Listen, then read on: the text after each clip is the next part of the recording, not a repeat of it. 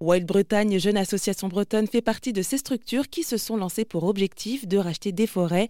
Celles qu'elles souhaitent acquérir se trouvent à Plouec du Trieux et elles veulent en faire une réserve en libre évolution et ainsi préserver faune et flore. Alexandre Patureau, membre de l'association, nous en dit plus. Justement, bah, un, des éléments qui est intéressant, c'est que bah, le terrain qu'on est en train d'acheter, qui est une jeune forêt sauvage, euh, en fait, c'est euh, un terrain qui était il y a une centaine d'années euh, encore en activité agricole. Et en fait, il faut savoir qu'en France, naturellement, si on laisse un terrain sans intervention, donc en libre évolution, il va tendre naturellement vers la forêt. C'est l'état final, on va dire, des écosystèmes pour la plupart des espaces en France. Et en fait, c'est déjà une jeune forêt sauvage qui est très diversifiée en termes d'espèces. C'est une des caractéristiques importantes d'une forêt sauvage, c'est la diversité des espèces. Et c'est uniquement aussi des espèces qui sont locales et spontanées, donc qui sont adaptées au milieu.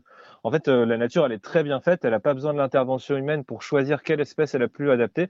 Elle va le faire elle-même. Et donc là, elle a directement euh, choisi qui est euh, du chêne, du hêtre, du noisetier et plein d'espèces du coup qui sont adaptées à ce milieu-là. Donc c'est pour ça que c'est très intéressant. C'est déjà une jeune forêt sauvage et l'idée c'est de la protéger pour un temps long, pour pas qu'elle soit coupée et espérer voir euh, des arbres aussi grands qu'on a pu voir euh, à Bielawaza euh, pouvoir vivre, grandir et, potentiellement aussi mourir vu qu'on parlait du bois mort qui est aussi un élément important de biodiversité. Et est-ce qu'il faut beaucoup de temps justement pour que la nature, on va dire, reprenne son, ses droits comme on dit et évolue naturellement comme ça?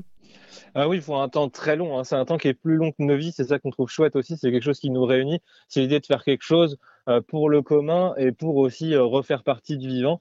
Euh, pour donner un exemple, là, ce champ-là qui a une centaine d'années, qui est devenu une jeune forêt, on a des arbres qui vont être relativement jeunes, qui ont euh, le temps qui, qui, pousse, ils doivent avoir à peu près tous une soixantaine d'années, voire un tout petit peu plus pour certains. Et en fait, pour qu'on retrouve une vraie forêt sauvage, il faudra attendre au moins 600, voire 700 ans encore euh, après l'achat. Donc c'est vraiment l'idée d'un temps long, d'un bien commun euh, qui est pour le futur. Quoi. Et donc par rapport à cette cagnotte hein, en ligne, votre objectif c'était à peu près un peu moins de, de 8000 euros et finalement bah, elle a explosé. Hein. Vous avez récolté bien plus qu'il n'en fallait. Ouais, bah oui, oui, on a, on a récolté, là on est rendu, ce matin on était rendu à 25 5 000 euros alors qu'on cherchait 7 500 à la base. Euh, ce qui est vraiment trop chouette. On voit que les gens ils sont motivés quand on explique ce principe de libre évolution et de cette disparition. Euh, bah, les Français, les Bretons et les Bretonnes, ils sont très motivés pour participer et voir émerger des nouvelles forêts sauvages euh, du coup sur leur territoire, donc sur notre territoire. donc c'est vraiment très encourageant. nous, l'ensemble des dons supplémentaires qui ont été au-dessus de la cagnotte vont nous servir à justement acheter directement d'autres zones pour les laisser en libre évolution. on va essayer autour euh, de la première forêt pour commencer et on verra pour plus tard euh, faire dans d'autres endroits aussi en, Bretagne. Donc c'est très très motivant euh, et bah, c'est ça fait plaisir. J'imagine. Et alors pourquoi est-ce que vous avez choisi cet engagement-là pour la nature? Bah, en fait, on est tous euh, dans l'idée, euh, tous les membres de l'association, on aime bien faire.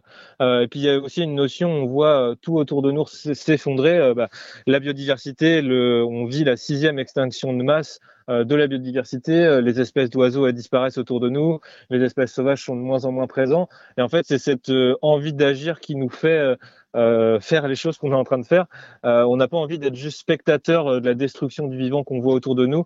on a envie de pouvoir lutter avec elle euh, contre la destruction du vivant. Et donc, euh, nous, on a choisi cette forme association euh, artistique, mais il y a aussi plein d'autres mouvements associatifs qui luttent de plein de formes différentes. Et en fait, on, nous, ce qu'on estime, c'est que chacun, selon ses compétences, ses envies, son temps, peut trouver un moyen d'agir contre la destruction du vivant. potentiellement, bah, le système capitaliste qui transforme tout en ressources est un ennemi du vivant. On doit remettre en question nos modes de vie pour pouvoir collectivement euh, vivre autrement et vivre avec le vivant, sinon on le verra disparaître, ou alors c'est nous qui disparaîtrons et elle continuera sans nous, euh, cette nature sauvage. C'était Alexandre Patureau, membre de l'association Wild Bretagne.